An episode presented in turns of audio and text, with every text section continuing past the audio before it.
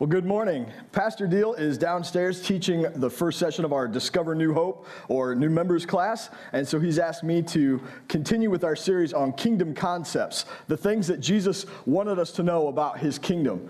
Now, before I, I get into the meat of the message here, I want to give you folks an update.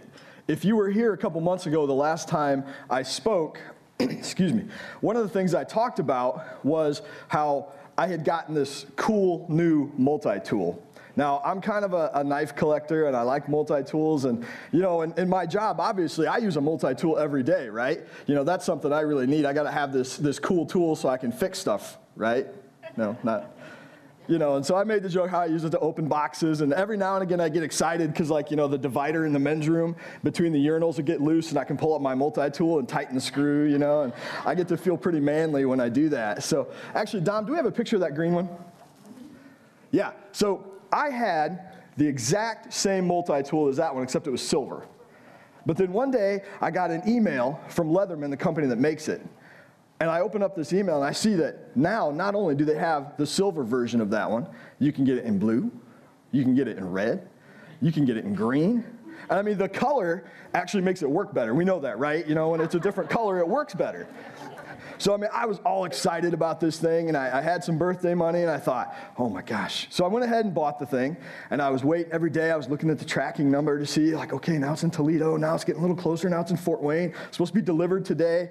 I got home from work, and there's a package on the, on the table, and I open it up, and there's that multi tool.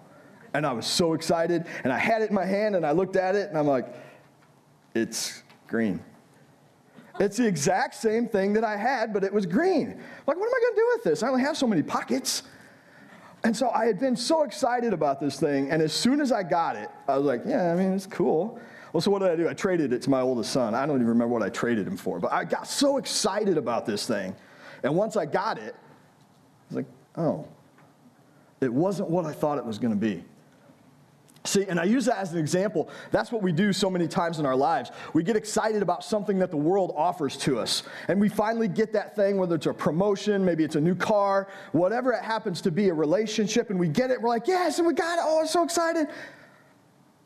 And then the new wears off.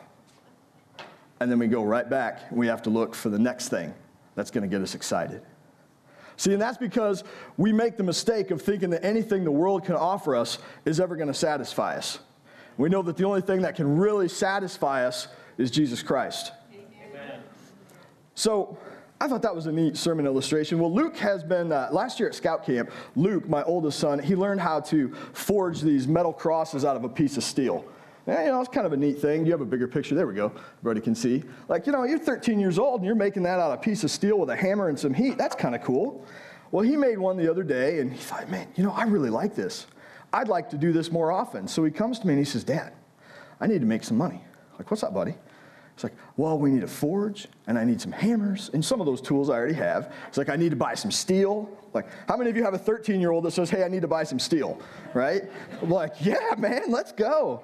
So I said, yeah, I'll help you out with it. We'll, we'll work something out. But he's like, well, I also have some stuff I don't really use, and, uh, you know, uh, would you help me sell those things? I'm like, sure.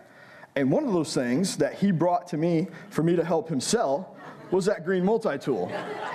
this green multi tool. So I bought the thing back from him because I'm like, you know, I sold the silver one to a friend of mine, so I didn't have one. Now I've got my green one back. So, you know, I'm, I'm set now. We're good for him. yeah, right? so that was on Sunday. Monday, I come into work and I sit down at my computer and I open up my email, and there's an email from Leatherman. I'm like, ooh, what's this? So I click on it and I open it up and I see that not only do they have them in silver and blue and red and green, now they have a tan version. Look at this one. I mean, come on, right? Wouldn't you want to carry that in your pocket? Not only do they now have a tan version, they also have a custom shop where you can get yours customized. And so I was playing around with that a little bit, and uh, there's the customizations. I mean, you know, look at, wouldn't you like to have a scary looking deer glaring at you every time you pull out your knife, or you can get this cool pattern? Like, I, I think that's kind of creepy looking, right? So the, the point to all this, well, of course, what I did is I immediately deleted that email because, you know, I learned my lesson. And I don't have any Christmas money left. Um, so I didn't buy one. But the point of all of this is, is a humorous way to say, what do we set our hearts on? What do we think is valuable?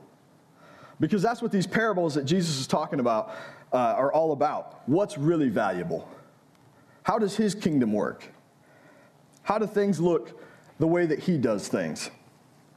And it's important to remember that in these parables that Jesus is telling,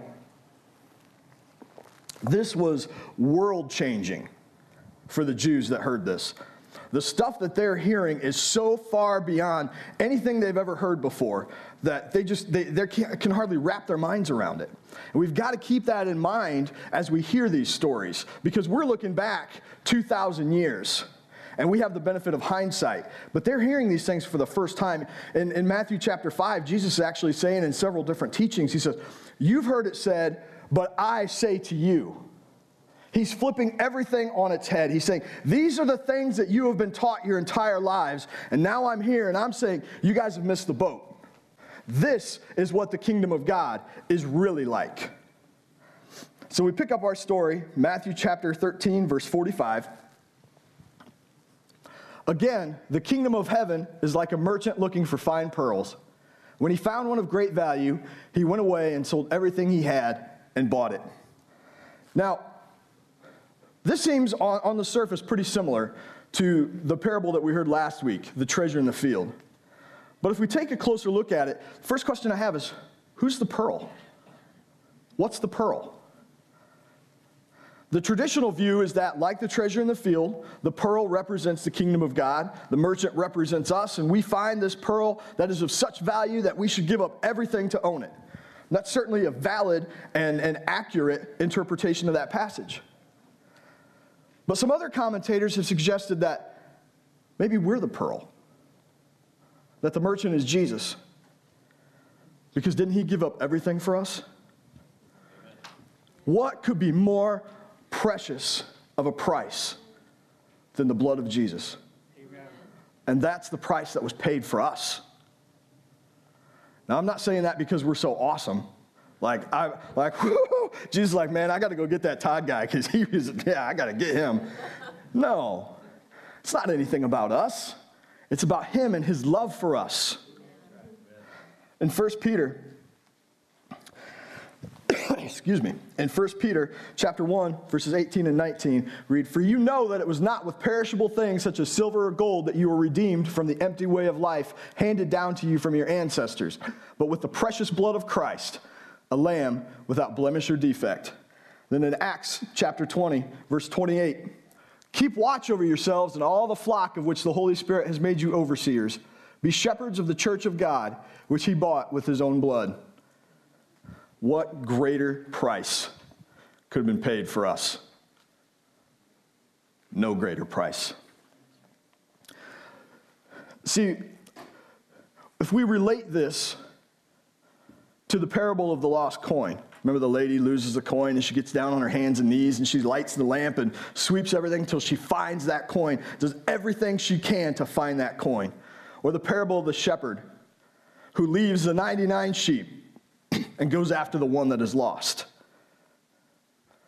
That's what Jesus does for us. There's another parable that talks about that, and that's found in Luke chapter 15. I like to call it a tale of two sons. We know it better as the prodigal son or the lost son. But we're going to talk about both sons today. I don't have time to read the whole thing, so I'll kind of give it to you in a nutshell. Jesus is telling the story, and he says there's this wealthy man, he's got a farm, and you know, he's got servants and, and stuff. And one day, his younger son, he's got two sons, the younger son comes up to him and says, Dad, I don't want to wait until you're dead. Give me my half of my inheritance now.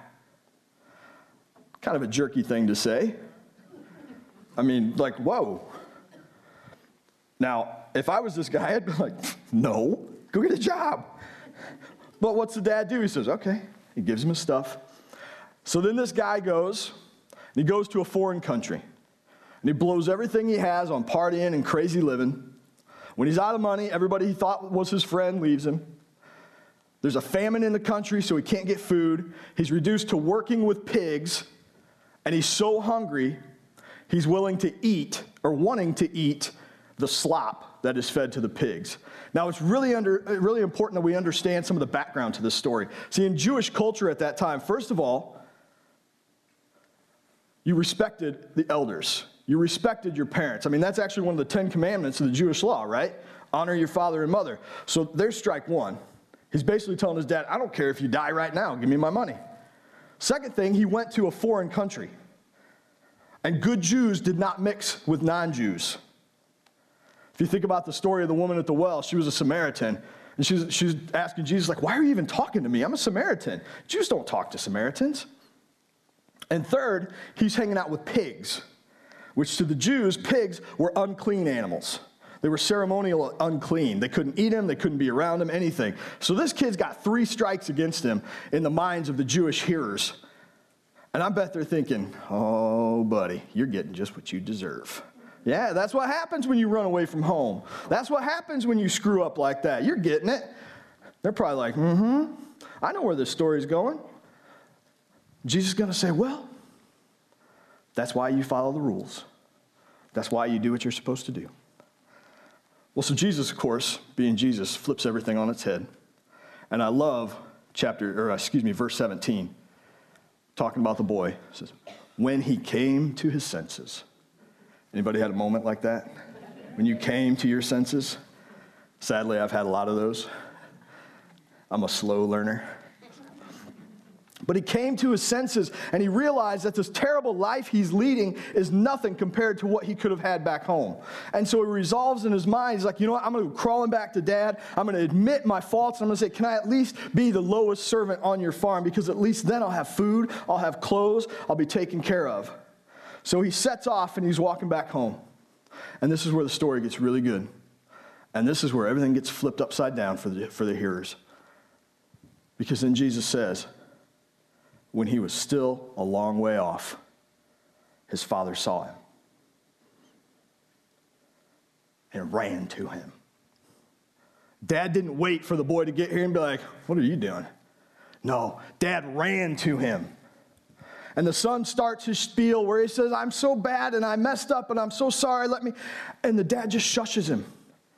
And he throws his arms around him. And he says, My son was dead, but now he's alive again. And that grace and that mercy that that father showed that son was unthinkable. But that's the same grace and mercy that our Father shows to us. Amen. Unthinkable. The things that we've done, the things that are in our past. And yet, when we come to our senses and we start on that road home, He sees us from a long way off and he's waiting for us, and he runs to us. Now, there's two brothers. So they're getting ready to have this big party because the younger brother is home, and the younger brother hears about it. And he, thank you, the older brother. The older brother hears about it. He has a pretty predictable attitude, pretty understandable. He says, Dad, what are you doing? He went off and wasted all this, did all these terrible things. I've been here the whole time, slaving, working on, uh, working on your farm for you, and you haven't even given me like a goat to have with my friends. I don't know that I would want God to give me a goat necessarily, but you know, 20 bucks for McDonald's or, or whatever, you know, go out and have a good time with my friends. And what does the dad say? He says, Son, everything I have is yours. But your brother was dead. Now he's alive again. I've been that younger brother where I've come home and experienced that grace and that mercy. But you know what? I've been that older brother too. See, after a while, when we've been following Jesus for a while, it's real easy to slip into the trap of being the older brother. It's real easy for us to start thinking we've earned something. That the hard work we've put in, you know, serving in the kids' ministry or, or making coffee or, or doing whatever, or just being a nice person, that we've somehow earned God's favor. See, and both brothers were very, very confused about who God was, who their father was. The younger brother was messed up because he thought that he could do without his father. He thought that all he needed was what the world had to offer. The older brother was mixed up because he thought that he could earn God's favor. And what they both missed is that the reason they had any blessings at all is because they were sons. Had nothing to do with what they did, good or bad. Had everything to do with who they were. That they were the man's sons.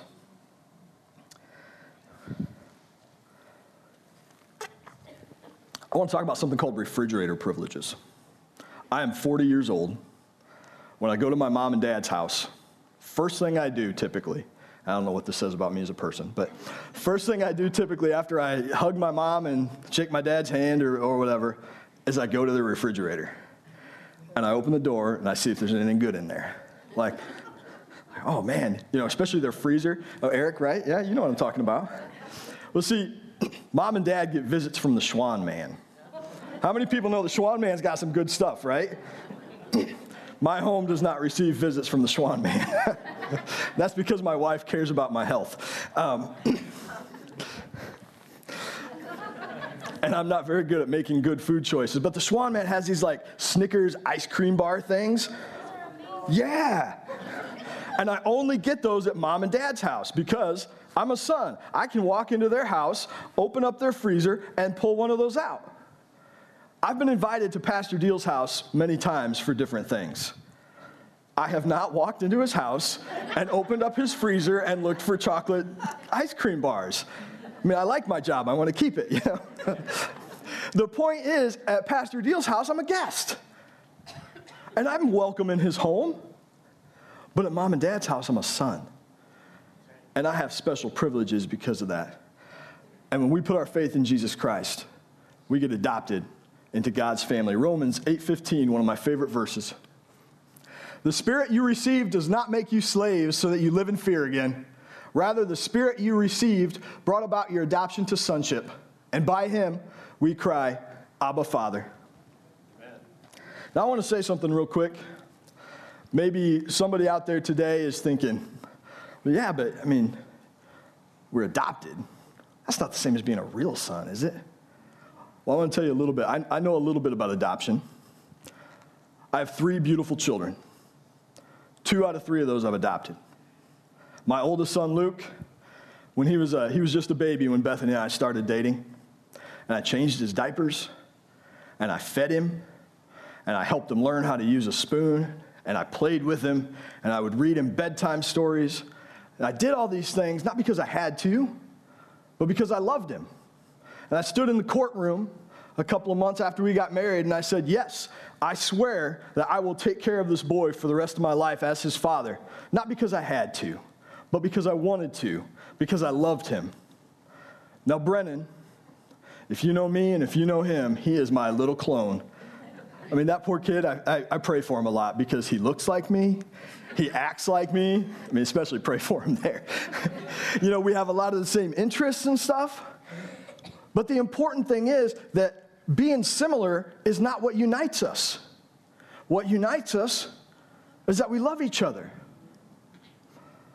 And you know what? We didn't fly halfway around the world twice to bring Naya home from Africa because we had to. We did it because we loved her and we wanted to.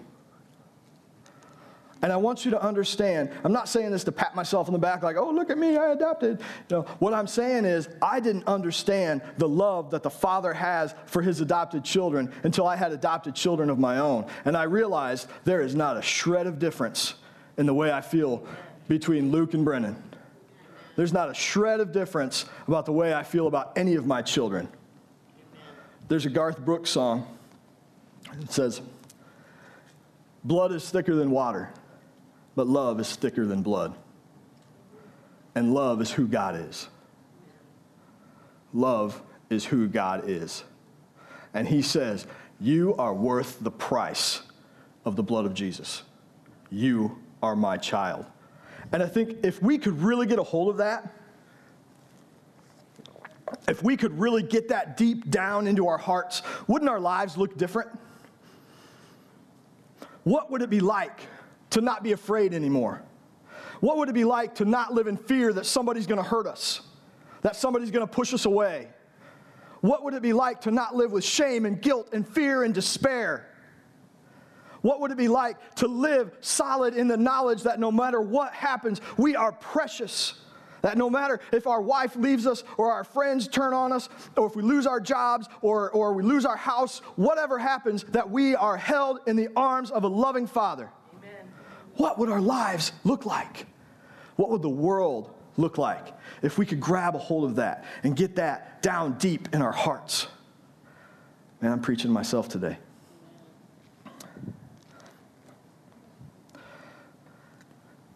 When we talk about this love, we talk about serving, we talk about obeying. And I think that there's three kind of levels of serving and obeying God. The first one, we serve and we obey out of fear. Like, oh my gosh, you know, God is so big and so mighty. I better not step out of line because if I do, he's just waiting. He's just like, oh, I saw you sneak that cigarette behind the building. Lightning bolt, you're done. now, please understand, there is such a thing as a holy fear of God, and we should have that, that awe and that respect because He is God. But when we're serving only from a place of fear of punishment, we're missing out on God's heart. Second level, serving out of duty or obligation. Like, oh, I have to do these things because I owe God. You know what? We do owe God. But that's a debt that can never be repaid. We can't repay that debt. That's why Jesus had to die on the cross, because that's the only way that that debt that we owe can be repaid. So it doesn't matter how many good things you do. It doesn't matter if you're a good person, if you're nice to the neighbors, you don't kick your dog. You know, those are all important things, but that's not the real essence of why we should serve and obey God. But if we can get to that third level where we serve and obey God out of love for Him, we serve and we obey because it puts a smile on our Father's face. We serve and we obey because we have His joy in our hearts and our lives, and we want to share that with other people because we know what it's like to live in the darkness and we want to help them live in the light too. When we take that torch into that dark, dark area and light it up, that torch of God's love, when we can serve and obey God like that, that's what sets the world on fire. That's what changed Jerusalem. That's what changed Israel. That's what changed the Roman Empire. And that's what can change the world we live in today. People that understand who they are in Jesus Christ and are willing to go out and take that light to a very dark world. See, we get to be part of the Father's plan. We get to work in the family business we get to partner with Him. The most amazing thing is, God doesn't need us. God could fix everything without even waving a hand. But God wants us. God wants us to come alongside Him. One last thing I want to say about the, uh, the pearls before we move on. And that's the way I did a little research on, on oysters and pearls. I found out that pearls only form through problems. See, for a pearl to form, a little grain of sand or, or some other little, little piece of, of trash has to get inside that oyster. And it starts to irritate the sensitive inside of that oyster. So it starts to secrete this stuff that eventually is going to turn into that beautiful, shiny pearl. What I want us to see there is that pearls only form when the oyster gets hurt. We're so afraid of pain. We're so afraid of suffering that we turn around and run the other direction. We, sometimes we run from the very thing that God is going to use to make a pearl out of our lives. But if we're willing to take that hurt and take it to God and cast our cares on Him, and let Him do something amazing with the hurt that we've experienced, He's going to make something awesome out of it. He's going to take my struggles with alcohol and let me walk through someone else's struggles that they're having with addiction. He's going to take my struggles with rejection and he's going to help me walk somebody else through their struggles with rejection, through the pain that they're experiencing. He's going to take the struggles that you are facing and that you have faced and let you walk somebody else through them because that's how it works. God brings us through so that we can bring others through. All right, I got to get moving. I could talk about that all day. So, the next parable that Jesus talks about is the parable of the nets. We find that in verses 47 through 50. Once again, the kingdom of heaven is like a net that was let down into the lake and caught all kinds of fish. When it was full, the fishermen pulled it up on the shore. Then they sat down and collected the good fish in baskets, but threw the bad away. The first thing I want us to see about that is that a net isn't choosy. You drop a net in the water, you pull it out, you get whatever happens to be in the path of that net. Just like the wheat and the weeds that Pastor Adam talked about last week. It's not until the net gets to the shore, it's not until the end of time that the good fish get separated from the bad fish. And I think sometimes we expect that when we become Christians, every problem in our life is going to be whoop, gone. We're not going to have to deal with any difficult people. Whoop. The truth is, we're probably the difficult people that other people have to deal with, right? I mean, I know I am sometimes. You know, I like to do some woodworking and stuff in my, my time off, and I, one of the things I like to do is I like to make hiking sticks. So I'll go out and I'll cut some sticks and let them season for a while, take a knife and peel the bark off of them. They're still pretty rough. To get them smooth, I have to take sandpaper. And I just rub and rub and rub on that wood until it's smooth. There's sandpaper in your life. And God is using it to make you smooth. And doesn't feel good, but it's necessary. Next thing I want us to see is Jesus mentions good and bad fish. What kind of fish are we? Are you a good fish? Or are you a bad fish? How do you know what kind of fish you are? See, the only way to be a good fish is through faith in Jesus Christ. Because as we said earlier, it's not the good things you do or the bad things you don't do. Because nothing we do is ever good enough to fully match up to the standards of God. That's why Jesus had to die. That's why faith in Jesus Christ is the only way to heaven. And it's really important that we understand how this happens because there's two things faith and repentance. And they're two sides of the same coin. You can't really have one without the other. Romans 10:9 says, if you declare with your mouth Jesus is Lord and believe in your heart that God raised him from the dead, you will be saved. 2 Corinthians 7:10 Godly sorrow brings repentance that leads to salvation and leaves no regret. But worldly sorrow brings death. See, that word repentance, I'm going to butcher the Greek here. It's metanoio. I don't do Greek. But it literally means perceive afterwards. And the indication there is that you suddenly get this new knowledge. And you have this knowledge, and this knowledge leads you to see, oh my gosh, the way I was is not right. But it's more than just realizing that the way you were living is not right, it spurs you forward. It makes you want to change your life. Because when we start following Christ, we don't get to be the way that we used to be. Because God calls us to live a holy life. We've got to understand that repentance and faith are the two sides of the coin of the gospel. If you leave one out, you don't have the gospel, you've got something else. it's more than just coming to church on Sundays. It's more than working in the nursery, although that's certainly a good thing. It's about where your heart is. Everything is about where your heart is. It's so important for us to understand that for our own lives, for the lives of our children, for the lives of those around us, 100 years from now, the only thing that is truly going to matter about your life or your children's life is whether or not you knew Jesus and how well you followed him. Your SAT scores, not going to matter. The kind of car you drove, not going to matter. The house you lived in, doesn't matter. How good of an athlete you were, doesn't matter. Thank God for that because I am not an athlete. See, none of that will matter. Now, does that mean that playing sports is bad? No, of course not. Does that mean having a nice house is bad? No. Driving a nice car, doing well in school? Of course not. None of those things are bad. The only time those things are a problem is when they take the place that Jesus should have in your life.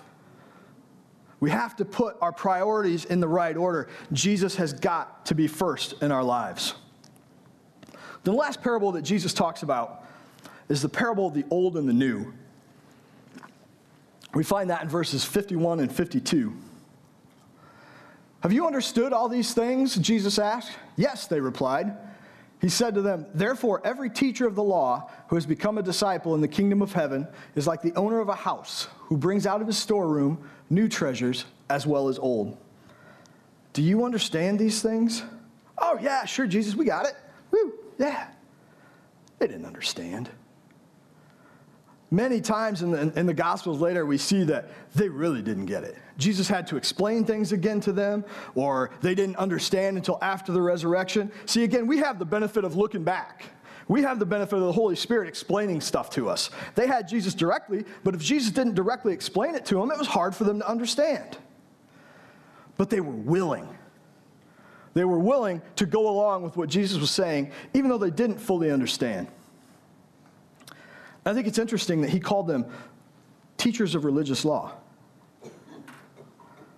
and the disciples, because we're disciples in that same long line from there. See, the teachers of the religious law, they were the ones that took the concepts that they knew about God and shared them with the people. And that's our job. Pastor Adam talked about just a disease last week. Well, I'm just a factory worker. Well, I'm just to this, I'm just to that. How many people have heard of Billy Graham? How many people know the name of the man that led Billy Graham to Jesus? Ken, all right, man. Good job. I used to, but I forgot. And I was going to look it up this morning, and I forgot to look it up again. We know who Billy Graham is. But what if that one man who's no, who nobody, hardly anybody remembers his name, what if he hadn't been obedient to God's call in his life? Tens of thousands of people would not have come to know Jesus through Billy Graham's crusades. And you want to sit back and say, Well, I'm just nobody. No, you're not. You are a child of God. You have God's Holy Spirit living in you, and you have the ability to take that light and that love and share it with the people you work with. See, and that's the old and the new here. The old is something that doesn't change, and that's who God is. God doesn't change. God's word doesn't change. Who we are to God doesn't change. But what does change are the people we encounter every day. What does change is as we grow and we learn and we spend more time with God, we learn more about His heart. If you want to learn somebody's heart, you got to spend time with them. I understand my wife's heart much better now than I did 13 years ago because I've spent time with her. If you want to learn God's heart, spend time with Him. Spend time in prayer. Read the word. Spend time with him if you want to know his heart.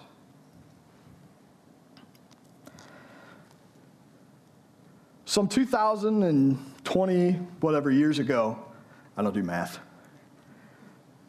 When Jesus became a man, when he was born as a baby, that was like D Day for the kingdom of heaven. That was like the first launch where the kingdom of God really came to earth for the first time. I love what C.S. Lewis has to say enemy occupied territory. That's what this world is. And we are on the front lines of bringing God's kingdom to earth. Now, that does not mean that you go out and you find somebody who's a sinner and you start smacking them with your Bible. Okay? That is not what that means. So please say, what Pastor Todd said? No. what it means, like I said earlier, if we have put our lives into Jesus' hands and we have his Holy Spirit living inside of us, we carry the kingdom of God with us wherever we go. You carry that kingdom of God to the grocery store. You carry that kingdom of God to school, to work. Just like that factory worker who was named Steve wouldn't leave his coworker named Ralph alone, talking about Jesus all the time, till you know he'd get cussed at and then he'd leave. He'd come back again. I wouldn't be here because that Ralph was Pastor Deal. That Steve was Pastor Steve Hauser. I wouldn't be here if they wouldn't have been obedient to God's call on their lives. Because God has a call on everybody's life. You may not be a Billy Graham, but you're a you. What is God calling you to do? Maybe God is calling you to sit with that person in the lunchroom that nobody else sits with. Maybe God's calling you to pray for your waitress at the restaurant you go to every week. Maybe God is praying for you to share the gospel with your family members that don't know Him. Maybe God is saying, Hey, I want you to help in the nursery at church, and you're not doing it because you think, I can't do that. Maybe God's saying, Go help with the teenagers. Like, what do I have to offer those teenagers? The only thing you have to do to work with teenagers is love and listen. That's it. That's all they need. They need somebody to love them, somebody to listen to them. Maybe God is calling you to something else. Whatever it is, God has a call on everybody's life. He has important work in His kingdom for you to do. Are we obedient? Are we going to listen to that call? I remember years ago, I would pray, Lord, I'll do anything you want me to do. Just don't make me a pastor. Here I am. I had it all planned out. I was going to teach history or archaeology at a university, spend my summers doing archaeological digs. Some days I would still like to be spending my time teaching history or archaeology. I like to think that as a, as a history professor, I'd get yelled at less. You just never know. Um, I'm like, all right, I got some laughs there. But the point is, I followed God's direction. I listened to his call. I have the best job in the world. I get to spend my entire time sharing the love of Jesus with people. Follow the call that God has placed on your life. And maybe, maybe you're sitting here and you're a younger brother or a younger sister, like the one in the story, and you haven't come home yet. But maybe this is your coming to your senses moment. Let me tell you, your father is waiting for you to start coming down that road so that he can run to you and throw his arms around you. We're going to have some prayer partners up front here. If you have a prayer need, please come and see them. If you're that younger brother or sister and you want them to teach you how you can become a child of God, come see me, come see one of them. Let's close in prayer real quick and then we'll be finished. Father, I just thank you so much that you are a God who came for us, that you are a God of grace and mercy, that you are a God who wants us to come alongside him in the work that you're doing. God, I just ask that you help us to hear the call that you've placed on our lives. Help us to hear that. Help us to obey that. We thank you so much for who you are. Jesus, in your name we pray. Amen. Amen. Right, you're dismissed. Go with God. Remember, we'll have our prayer partners here if you have a prayer need.